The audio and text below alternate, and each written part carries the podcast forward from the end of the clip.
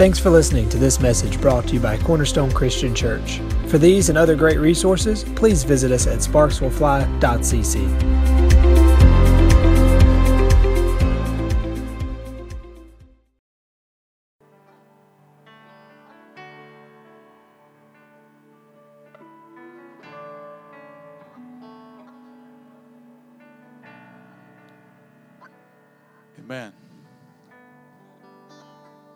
see everybody today. How many feel good in your soul? Amen. Let's go to the book of Ephesians, the fourth chapter. Ephesians, the fourth chapter. Don't nobody leave right after service when we get done with the ministry of the word. This morning we're going to do a baptism. And um, glad we got four people excited about that, but we're going to baptize Kaylee.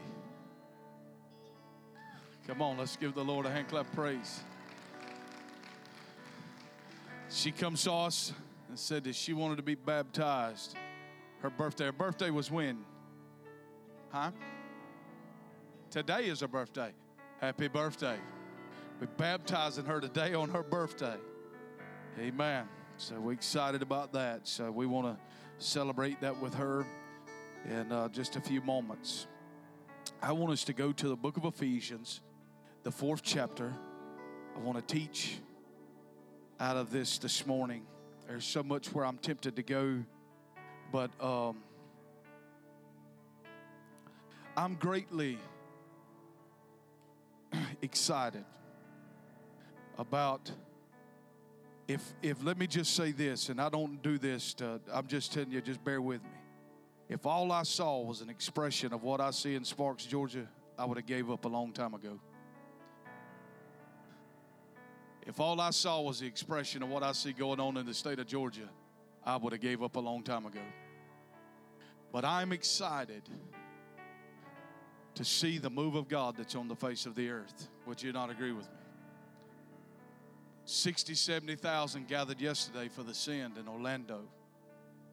That there's hungry people that are getting hungry for the more of God. How many believe there's a whole lot more of God? Please say that with me that you would exact you would agree with me that there's more than I mean Jesus did not die so that you and I could go to church. If, if you if you got that, then you're reading a total different Bible than what I read. And we've yet to make it to a to a Nazareth church. At least in Nazareth, there was a few miracles. Now, when the church gets a miracle, somebody gets healed of cancer, we all can't believe it. Come on, somebody.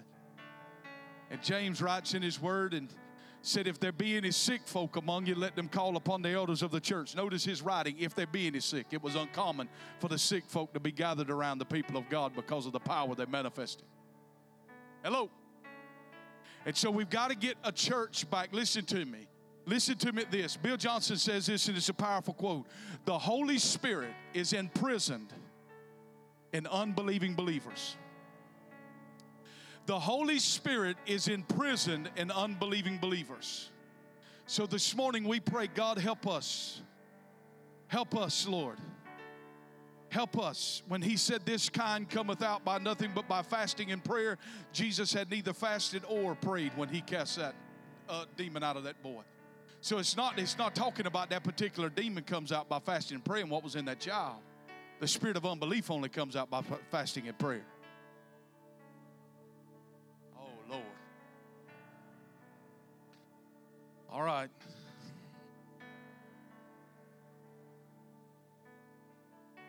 Look at your neighbor and say, I pray by the grace of God we get off the bottle. Hello. Y'all all right? I'm not here to beat us up. I'm trying to grow us up. Look at your neighbor and say, I'm getting off the bottle. I've been on it long enough. I'm going to try to eat some meat. What's his meat? Meat ain't preaching just deep things of God. Jesus said in John 4 34, I have meat that you know not of when he was talking to the lady at the well. You all right? But he said, My meat is to do what? The will of the Father. When we can hear and obey, that's when we on meat. When we hear and clap, we still on milk. But when we hear the word and we receive the word of the kingdom and we obey the word of the kingdom, then we're starting to eat some meat. And we're never going to get any strength, no muscle until we learn how to eat some meat, some protein. You can't grow muscle off of milk. But you can grow you can grow muscle off of meat. All right, you ready? I might have to quit messing around and get in here. Look at Ephesians chapter 4. Ephesians chapter 4. Lord, I'm tempted to go 30, 60 to 100 fold. I'm just, I'm waiting it out.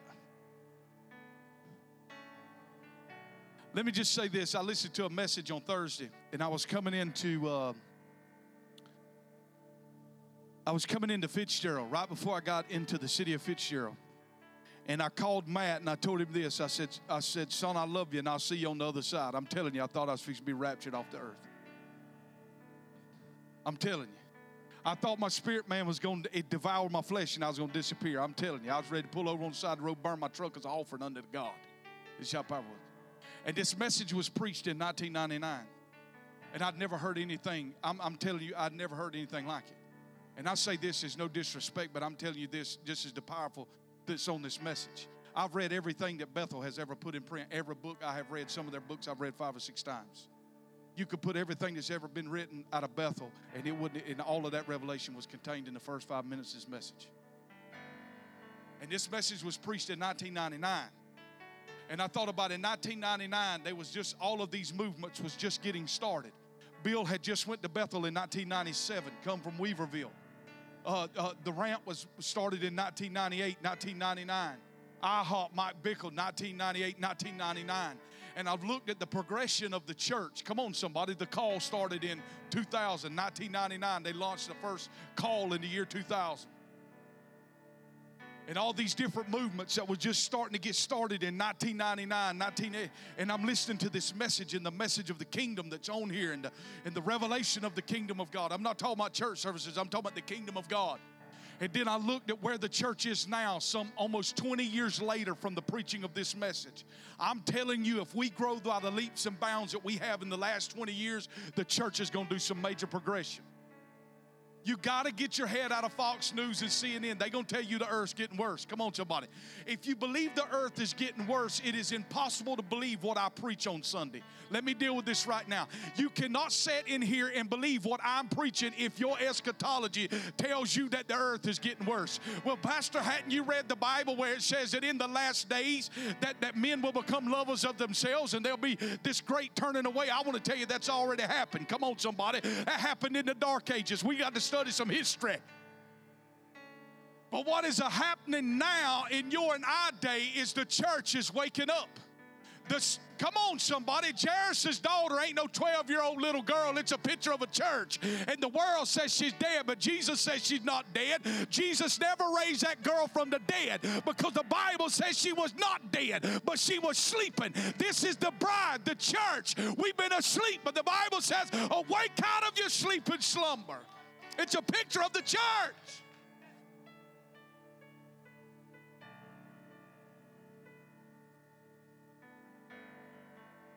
Come on now. And so we're, we're, we're, we're growing. We're growing.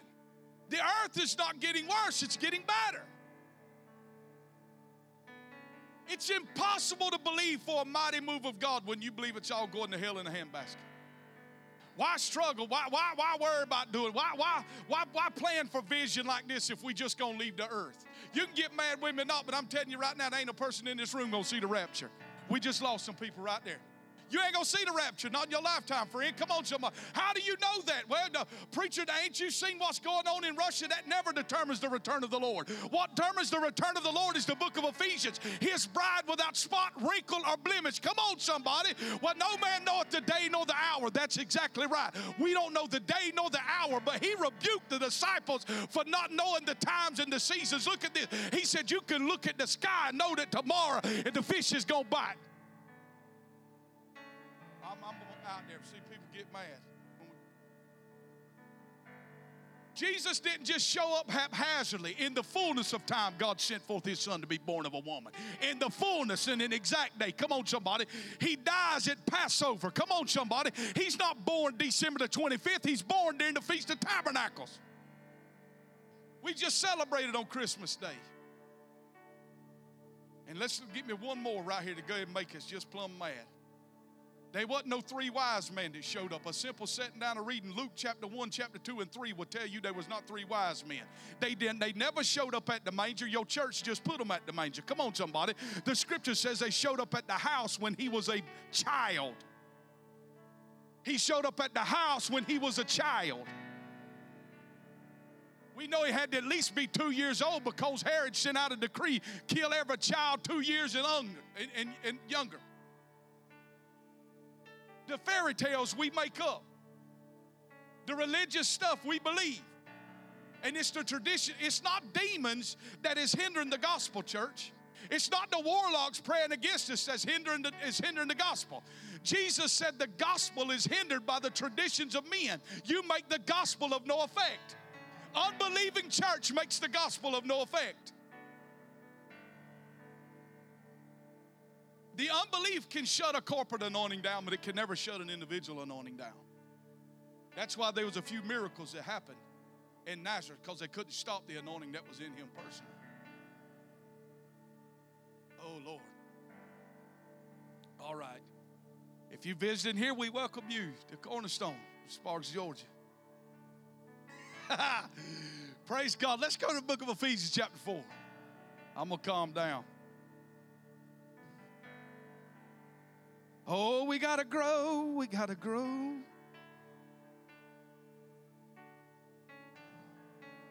Father God, give us grace to grow.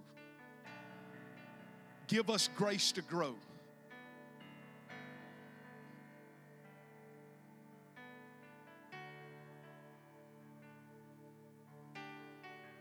You know, Jesus didn't die to get you in the church, He died so that He'd get you in the kingdom. Kingdom's a whole lot bigger than the church. He died to get you in the kingdom, and the kingdom is unshakable.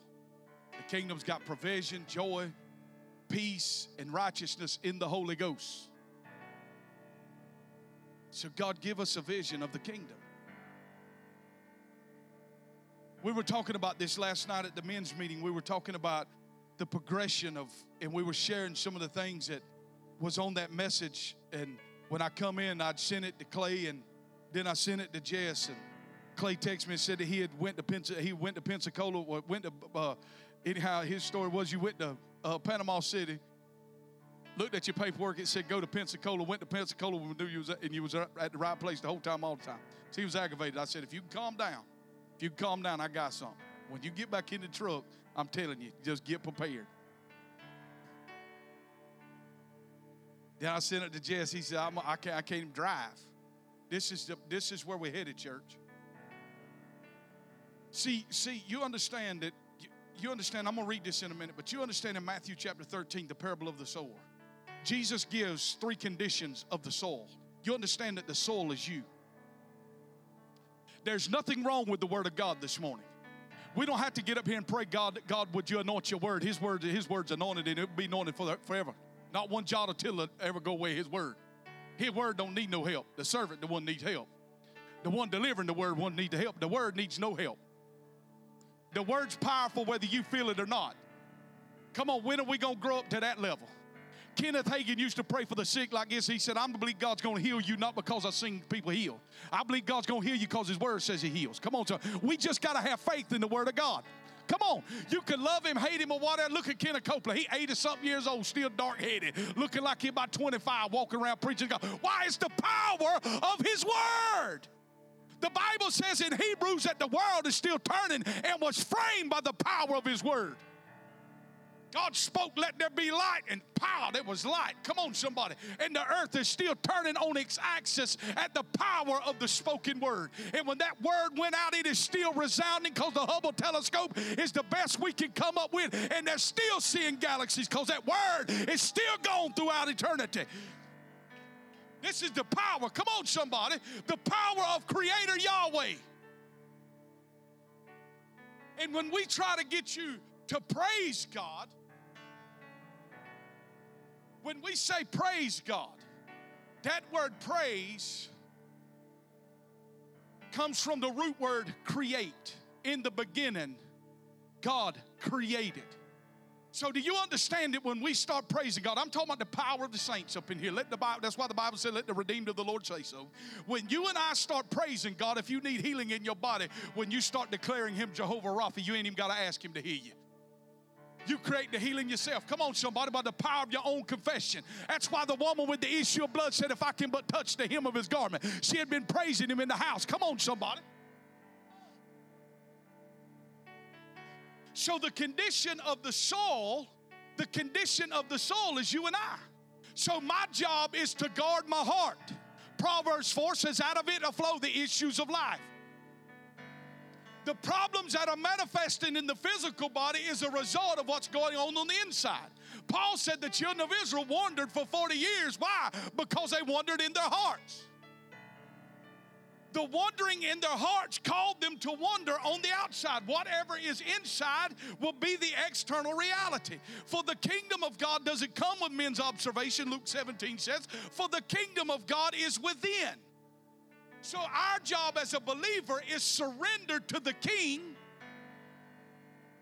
And the more I can surrender and yield to the King and His kingdom, is the more that I can represent. Because we're called to represent Him, you understand?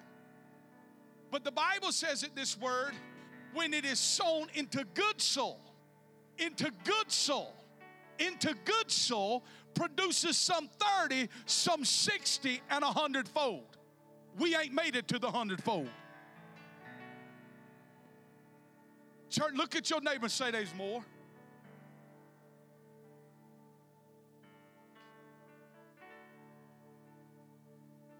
I, am I just, I'm already going, people already don't like me, so I might as well just preach how it is. So you take Catherine raised in the First Baptist Church when, as soon as she got outside of the walls of that, she realized there's a whole lot more. I was raised in the Pentecostal church. For a long time, we thought we had arrived. Pentecostal is not a denomination, it's a feast. Hello. That's why I'm going to get off of that right there. I about said it. I about said it. It's a feast. Pentecost is 50 days after Passover. That's why Jesus is dies at Passover. Come on, somebody. Y'all right with this? I'm just going off the cuff here, no notes, okay?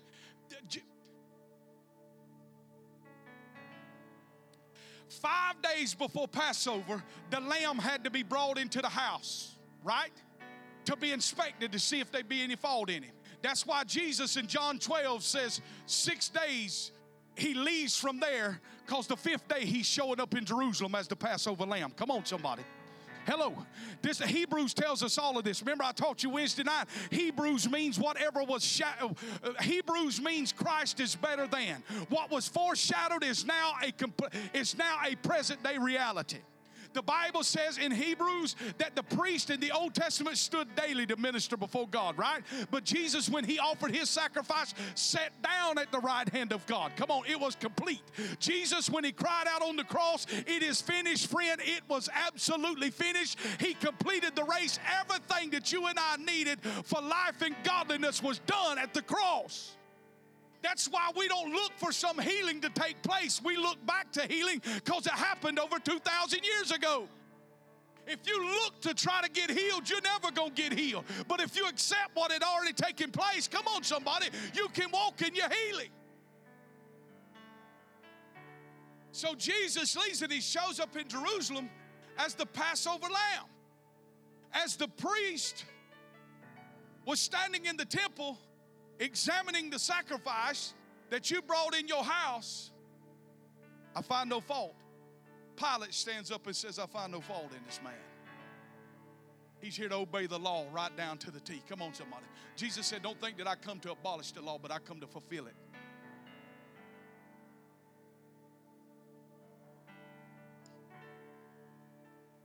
So he dies at Passover. Now, let me just go back to this. Man, I'm just off the cuff right here. But in Exodus chapter 12, which is where Moses instituted the Passover, they're about to leave out of Egypt, right?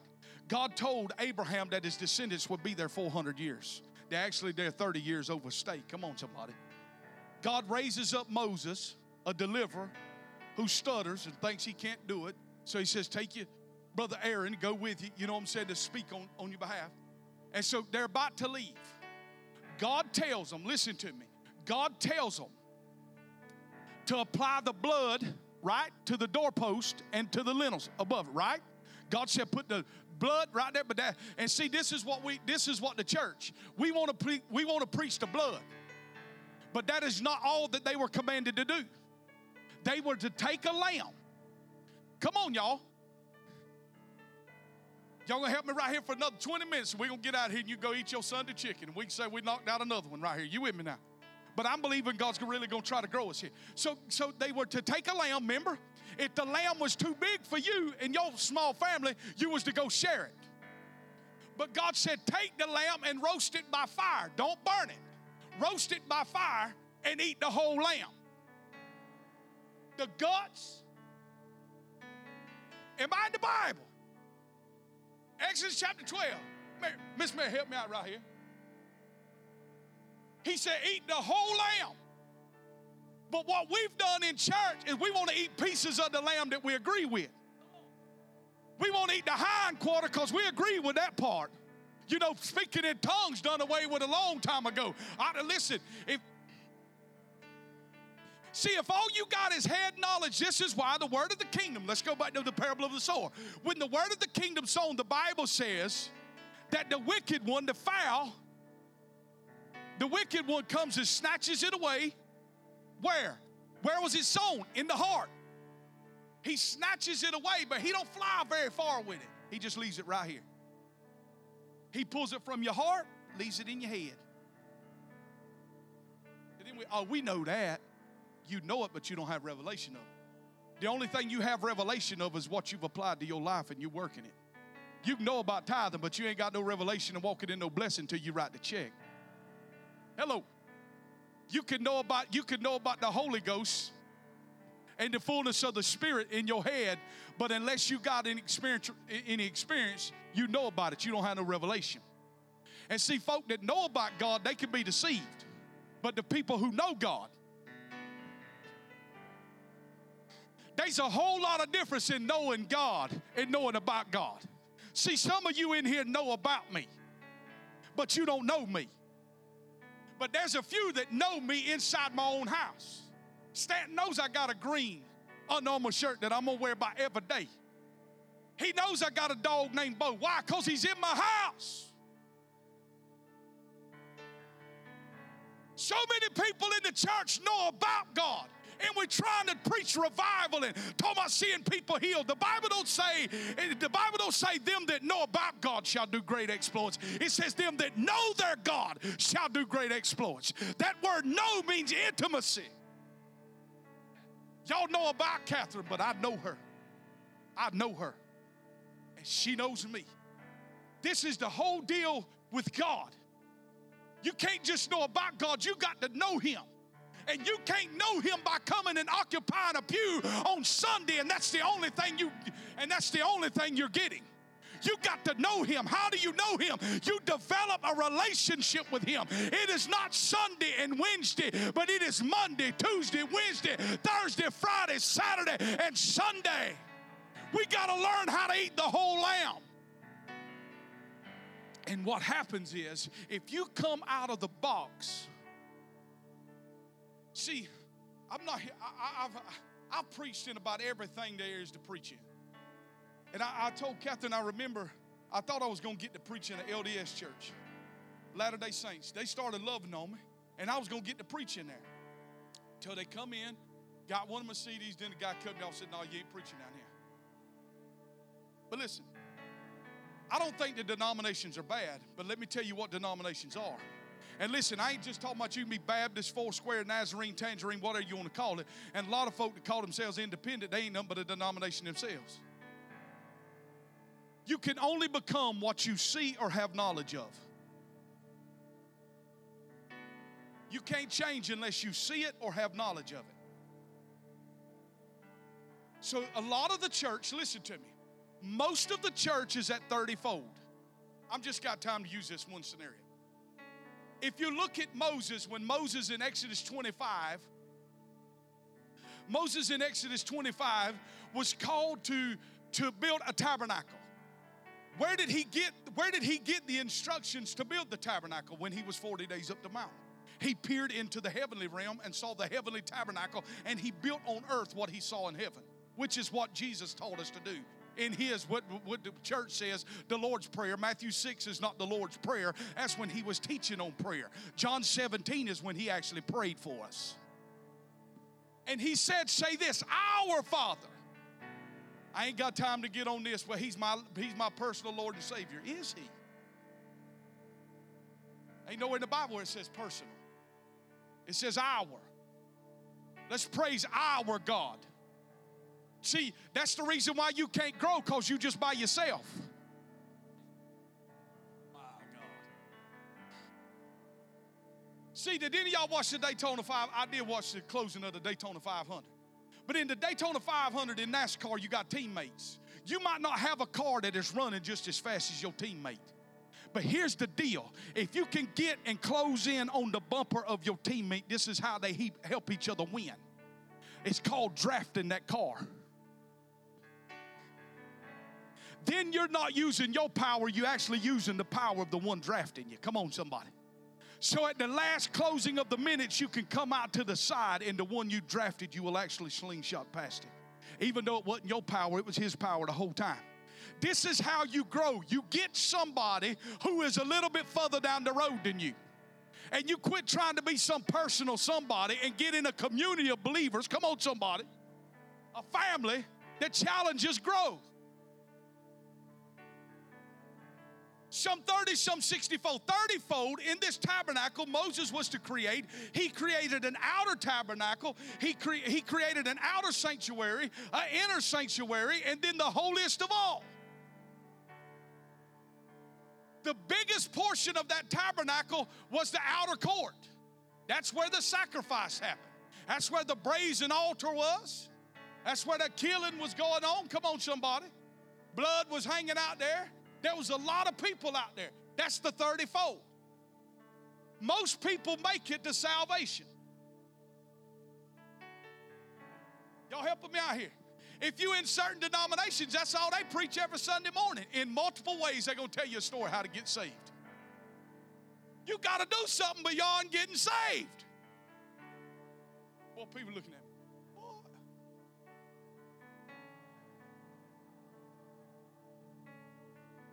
If all you did was get saved, then you're still an infant. You have a pacifier in your mouth, and the only thing you can handle is milk. That's why when you come up here and hear this fat, bald headed man, you leave, you leave scratching your head mad. Say, why's he got to do that? Why is he talking like that? Well, Paul said there's many things that I, Jesus said this, there's many things I desire to teach you, but you ain't at the place to hear them right now. You still infants. We still in the training ground. You ain't at the place you can hear them.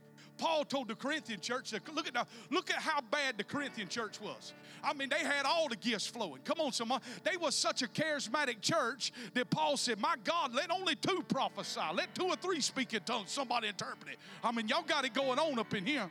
But Paul, when he showed up to them, he said, Are you not carnal? When some say I'm for Paul, some say I'm Apollos, I got to talk to you like mere men. When we come to church, listen, your identity ain't no mere man. You're a spirit being.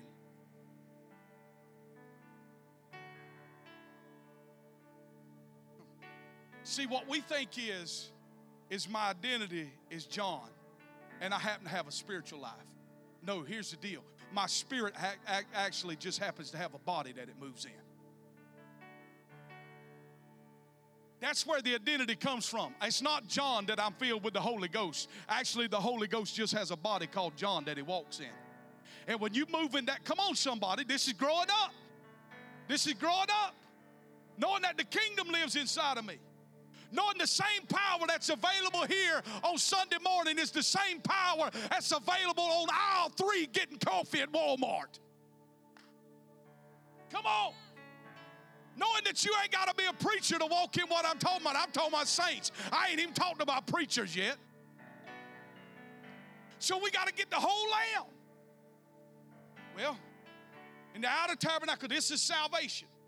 Well, we saved. We saved. That's good enough. Absolutely, it's good enough. I'm not debating on whether or not you're going to heaven. You will go to heaven. But, but here's the deal our goal is not to go to heaven. And I ain't even to get on that to just because we will have folk running out here the minute you start messing about heaven. The pearly gates, the streets of gold. I ain't even to get in all that. But a simple reading of Hebrews chapter 12, you would realize that you already in heaven. Who people get mad? The church has spent decades and thousands upon thousands of dollars realizing when are we going to leave the earth? And we base that whole theology out of two scriptures found where Paul is addressing the church in Thessalonica without the sound of the trumpet, we shall be gone in a twinkling of an eye.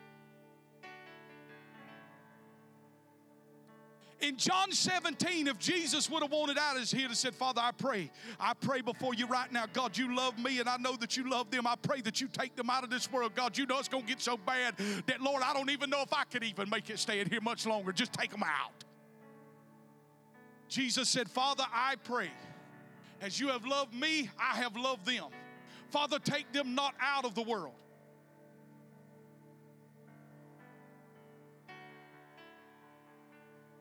So, what happens, listen to me.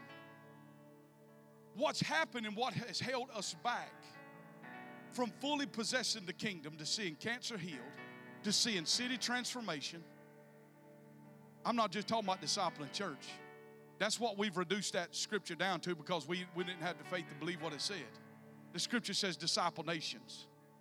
That means that the believer is supposed to be discipling nations, not inside your church. Is it okay to quote the Bible in here? Matthew 28, if you need a reference to that. So we got to learn how to eat the whole lamb. So if I was raised in a Baptist church, let's just go on and say it.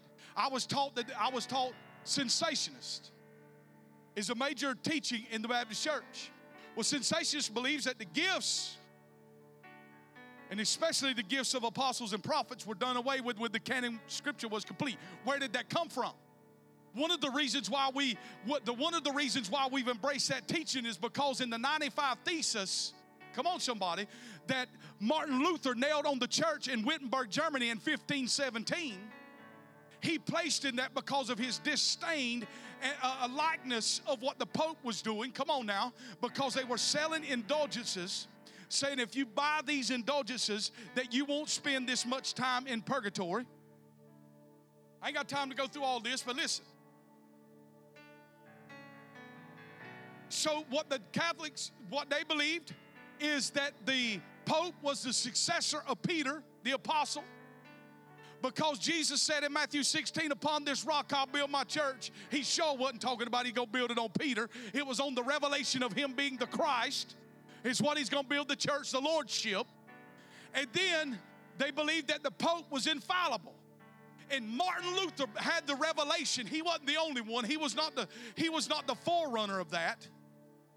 Huss and Wycliffe, if you read about these men, they would preach till they would regurgitate blood. This is how deep they were preaching. They would spit up blood when they got through preaching.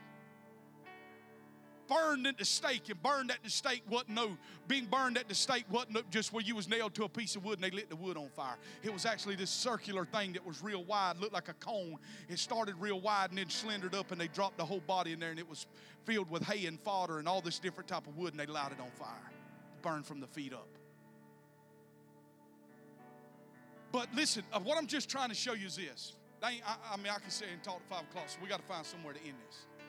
But what I'm trying to tell you is these men, these men could not, at this time during the dark ages, there was one man who had the Bible, the priest. One man had the Bible, and he taught in Latin. So you was you was held at his expense to what he said that the Bible said. Martin Luther said it's not by works that we're saved, it's by grace alone that we're saved, lest any man should boast. And in that thesis, he wrote that the apostles and prophets, they were here on the earth until the canon of Scripture was complete.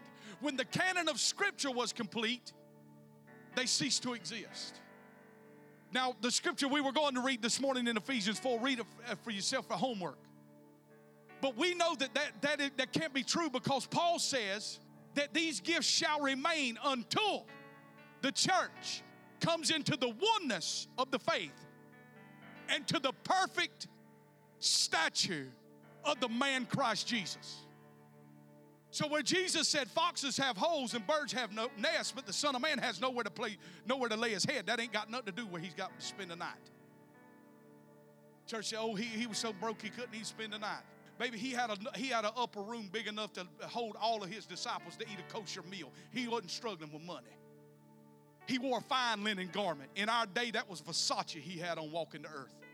Let me mess with you a little.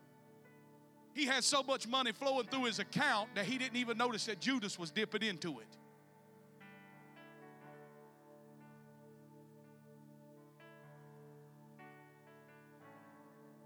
But what happened when Martin Luther starts running with this man? God raised up another man by the name of Johannes Gutenberg who said, Now that we don't have to handwrite the Bible, we're going to invent a printing press. Come on, in the 1400s before.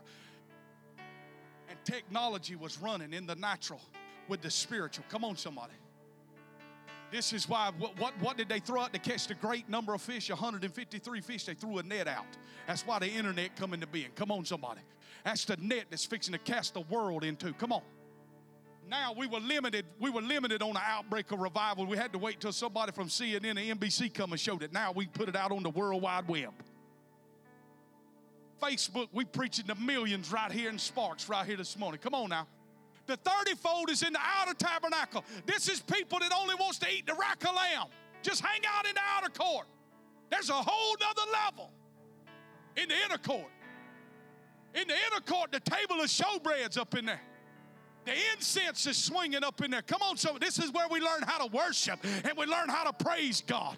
My God, if you ever get a revelation of worship and praise, you won't need somebody to call you to give you 65 words of encouragement, baby. Come on, somebody. Some of you need to go home because CMT off in your house and you'll get rid of depression right now. Get you some Rick Pino on up in there and learn how to praise God.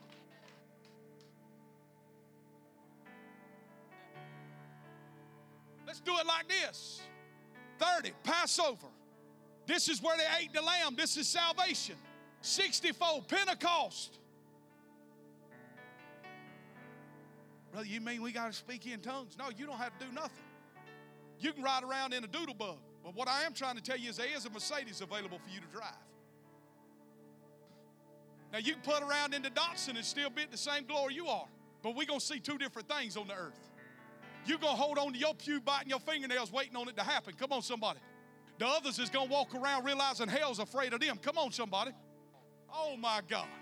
When Jesus said the gates of hell shall not prevail against the church, he wasn't talking about that we got a defense to hold the devil at bay. What he was saying is he's got an offense that the devil can't come up with a defense to stop it. So now the 60 fold is we we now got a revelation of worship, which is where most of the churches camped out at 60 fold. The hundredfold was one more place. And that was the holy place of all. The priest entered into this place one time a year. One time a year. And it was a tight fit. Only one man could fit in this place, in the holy place, which was the high priest. The veil was so thick that it would take teams of men to pull the veil back. It would take teams of men and horses to pull this veil back. Come on now. And it was pulled back once a year when the priest was about to enter. But I want to tell you how I believe that that veil. Perry Stone wrote a book years ago called The Breath of the Holies. And it was as he would enter into the holy place swinging the altar of incense, swinging the smoke, wearing nothing but a linen ephod, linen lightweight garment on him because God wasn't about to have his man to sweat in his presence. It's not by might nor by power, but by my spirit, says God. He wasn't about to have human sweat what he was about to do. Come on, somebody. So he would swing that altar, knowing that if he did anything ungodly in that sight, he would die in an instant. Tradition tells us that they would literally keep him up 24 to 48 hours before he walk in there lest he defile himself in his sleep. This is a holy thing he's about to enter into. And he goes into this place. And as God begins to descend in the holy place to commune with man, the ark was in there. Are you with me now? We, we, we I look at your neighbor say he's on his. I'm at my first point. I only got two points this morning, okay? Closing. We're getting close to the airport.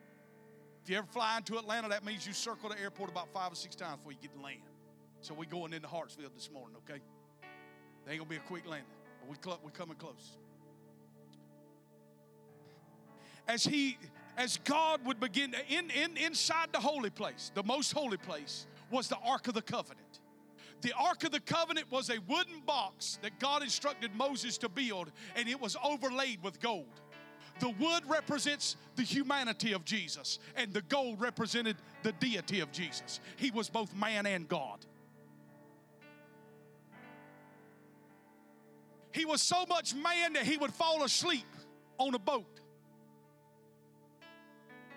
But he was so much God that he walked on water. This man and God, come on, somebody. God became the Son of Man so that you could become the Son of God. And and so this this this box had the mercy seat on top of it, which the mercy seat held the blood. This is where the blood was applied on top of the mercy seat. And there were two cherubim. And the eyes was not on each other but on the blood. When are we going to get a church that gets the eyes off of each other but on the blood of Christ? Come on, somebody. When we going to get a church that don't look at each other's faults and failures but on the blood? Come on. Their wings were touching as a sign of unity. That this is in the holy place. And only one man is allowed in this place, and that is the priest. This is why Paul, who made it to the hundredfold, Paul made it clean past Pentecost to the man, whether in the body or out of the body, I do not know, but I know a man whom 14 years ago who was called up into the third heaven. I was shown the kingdom, first hand revelation of the kingdom of God. Another 30, 60, and 100 fold is when Jesus said to the multitude, I talked to them in parables. But to you, the disciples, I spoke to the mysteries of the kingdom of God. Come on, somebody. But yet there was another level. And that was Peter, James, and John in, Ma- in Matthew 17 that was taken up on the Mount of Transfiguration and shown the kingdom. We got to learn how to eat the whole lamb, church. The whole lamb ain't a Baptist lamb. It ain't a Methodist lamb. It ain't a Church of God lamb. It ain't a Nazareth, Nazarene lamb. It ain't a tangerine lamb. It ain't no independent. It ain't no apostolic. It's the lamb of uh, it's the lamb of God that was slain before the foundation of the world. And I'm just trying to tell you why you preaching this because God's going to do some things in these latter days that you're going to have to go home and scratch your head and say, I don't know if that was God or not. I called him Friday, and this is what I told you. I told them through my own private study. John Wimber is the father of the Vineyard Movement. How many know? Uh, we, we done right here. I'm closing, okay? John Wimber, the father of the Vineyard Movement.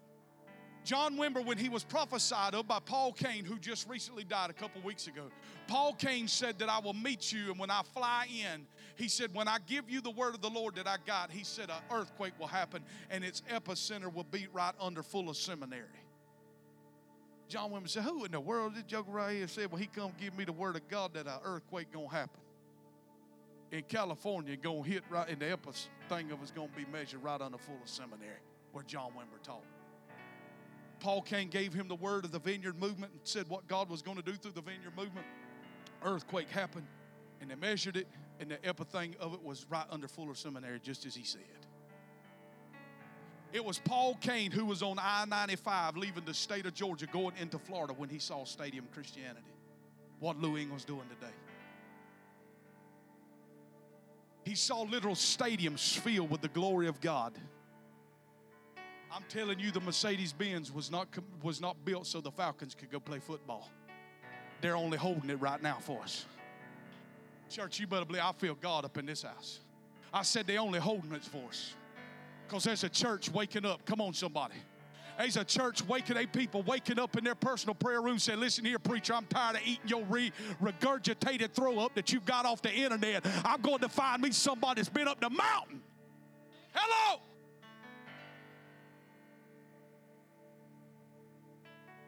So God shows up in 1994 at, at, at two leaders church by the name of John and Carol Arnott at Toronto Airport Christian Fellowship.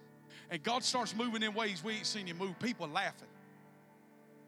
People start laughing and people are dancing and laughing. And the church said, that can't be God because if it was God showing up, people would be crying and wailing. God ain't never to allow you to put him in no box. Just as soon as you think you got him figured out, he finna change on you. We'll have a service on Sunday morning where we all weep and lay in that altar. Sunday night, we're going to be hanging from the chandelier, swinging in the joy of God. You ain't going to figure him out like that. Come on. If you got God figured out, then you serving your God. But if you say, 21 years, I tried at least Used to read three books a week. I ain't made it to that level again yet, but I, I got a good bit going on. But the closer I get to him, I told Catherine two weeks ago when I went home after hear this guy preach, I said, I know nothing about God, nor do I know nothing about the kingdom of God. I said, I know nothing about the Bible. But I said, I will try to study to show myself approved. These people eat more the lamb than what you are. So, John Wimber has to have this meeting with John and Carol Arnott. And he said, What's going on up there in Toronto is upsetting the vineyard. I mean, we concerned. We don't, we don't know if this is God or not. This is John Wimber that wore the flowery Hawaiian shirt that had the worship leader to fall out and he was laying back against the wall and his guitar never stopped playing. The angel of God was playing it. So that blows the church's mind. I don't even know if that can happen. It probably won't never happen to you like that, then. If you ain't seeking, you ain't finding. Wonder why ain't no wonder why there ain't no nuggets coming by. Because you ain't seeking. You ain't knocking. So, so John Wimber says,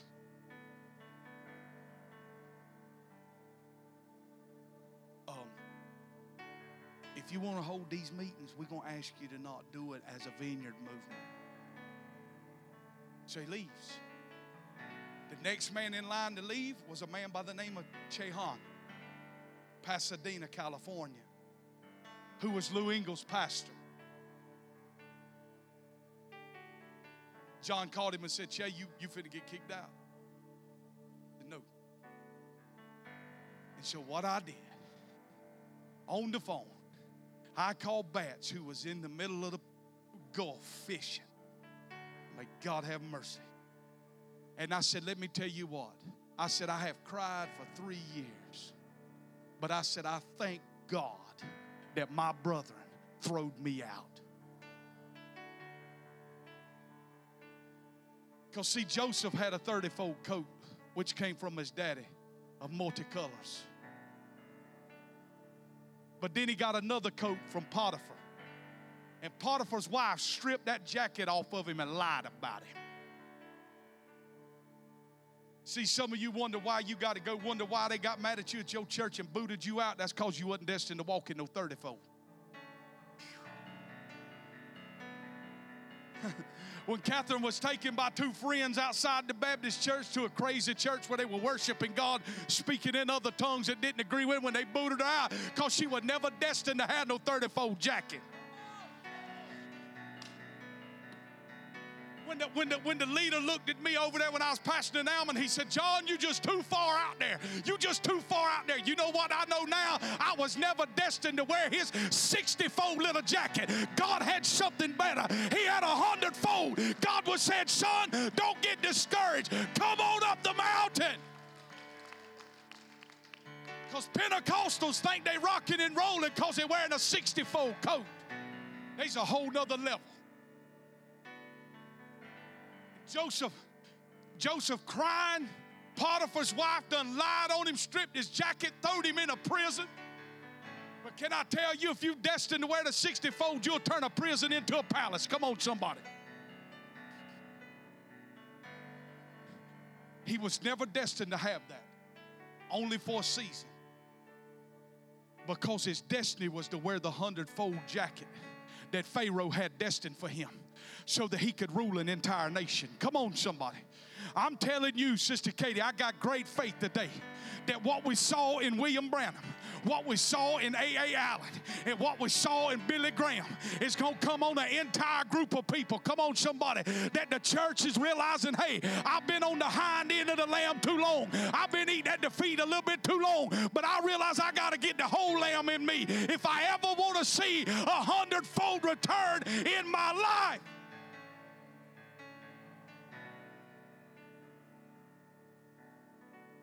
Why I get so frustrated. Turn back to Ephesians 4. I won't preach this message. No, I'm playing with you. so like, my God, he even preach two hours. Listen to me. The reason why we can't see the kingdom displayed in our church is because we don't give him room enough to, to do it. You can't, you're never going to put him on no time clock. What does it matter if we worship an hour and a half trying to warm up? We trying to get in the presence, aren't we? Come on, somebody. We got to learn how to linger in the, in, in the presence of God. You're not going, I'm telling you, you ain't going to set your face like Flint go pray 30 minutes. You ain't getting it.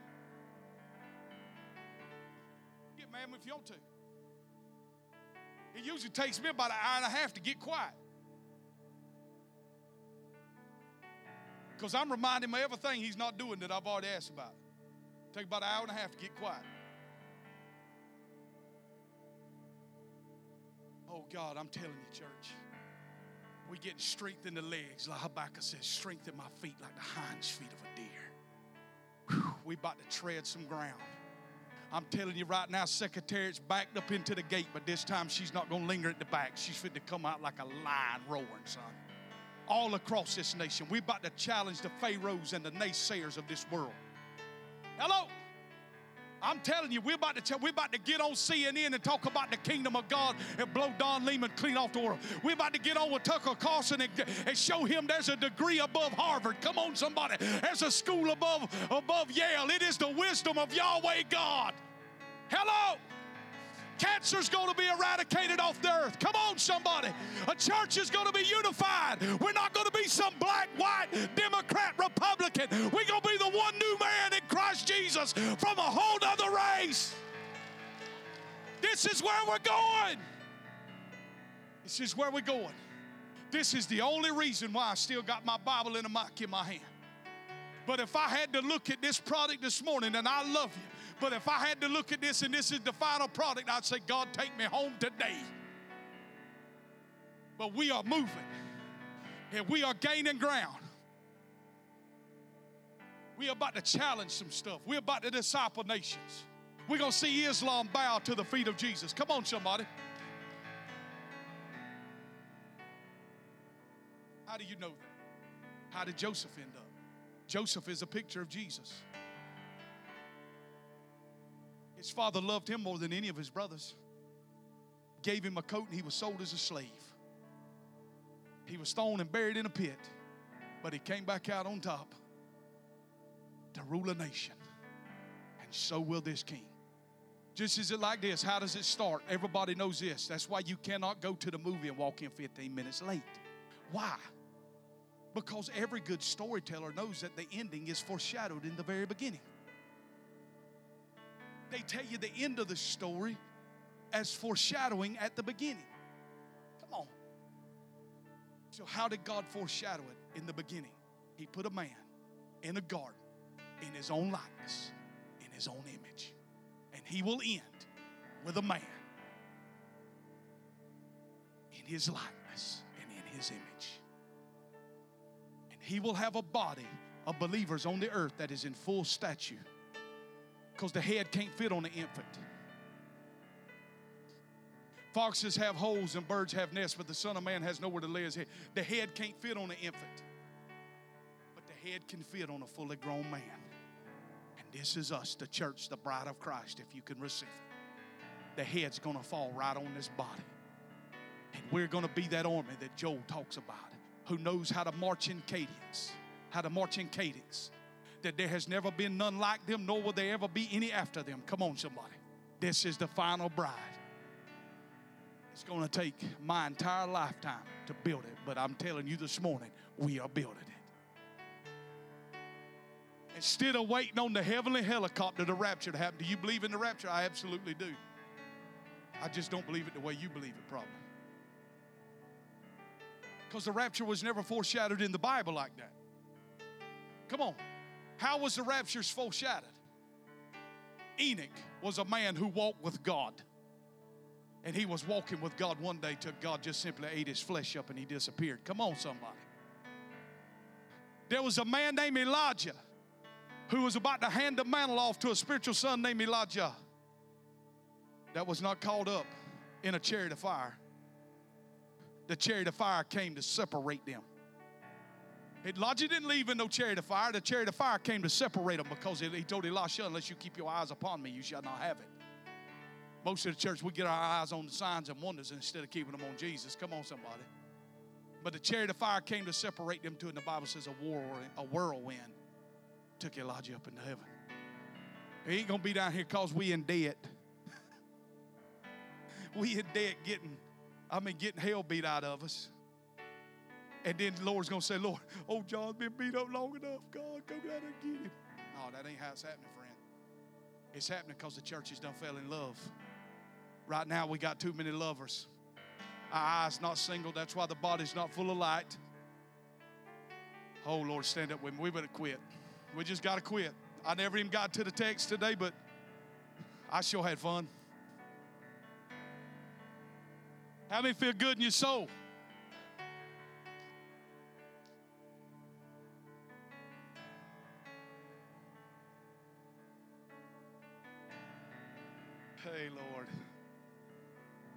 Please, nobody send me the comments. They'll be at the bottom.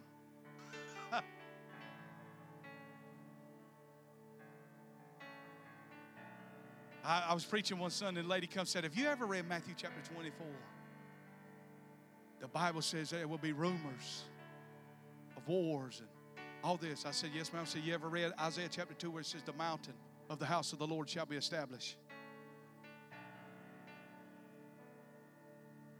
Listen to me.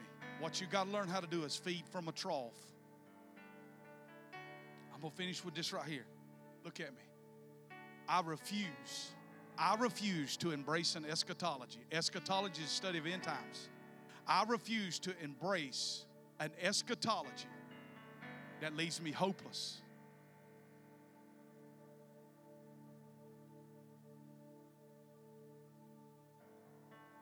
My family's not waiting on the rapture.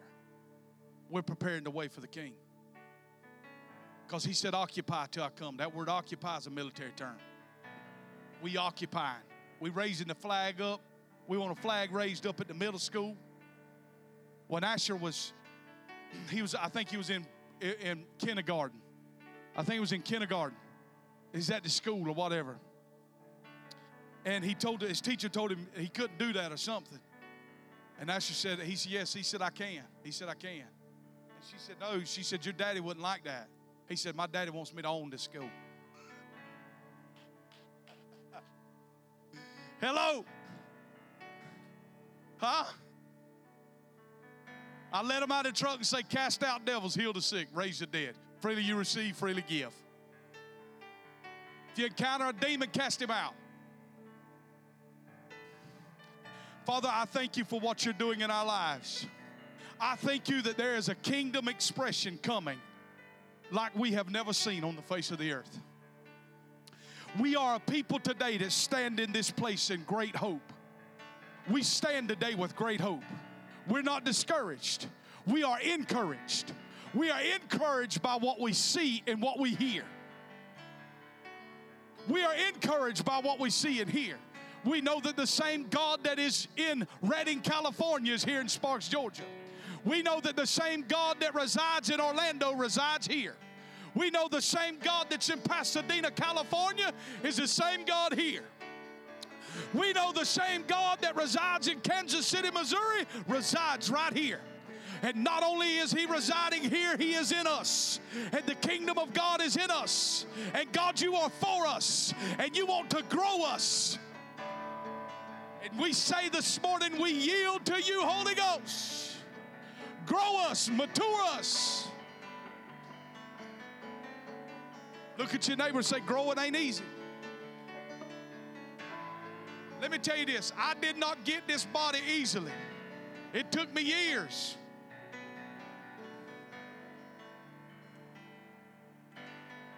A lot of pain, a lot of money, a lot of longhorn trips, a lot of trips to Barney to the peach shed. But I eventually got it. Growth is not easy, it's going to take you some time. Now, look at me right here. If you measure growth, if you measure growth every week, you'll get discouraged and quit. You only measure growth twice, twice a year.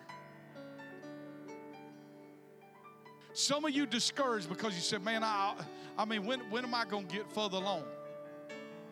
Don't get discouraged. Just keep at it. I, hear people say all the time, well, John, I can't remember like you.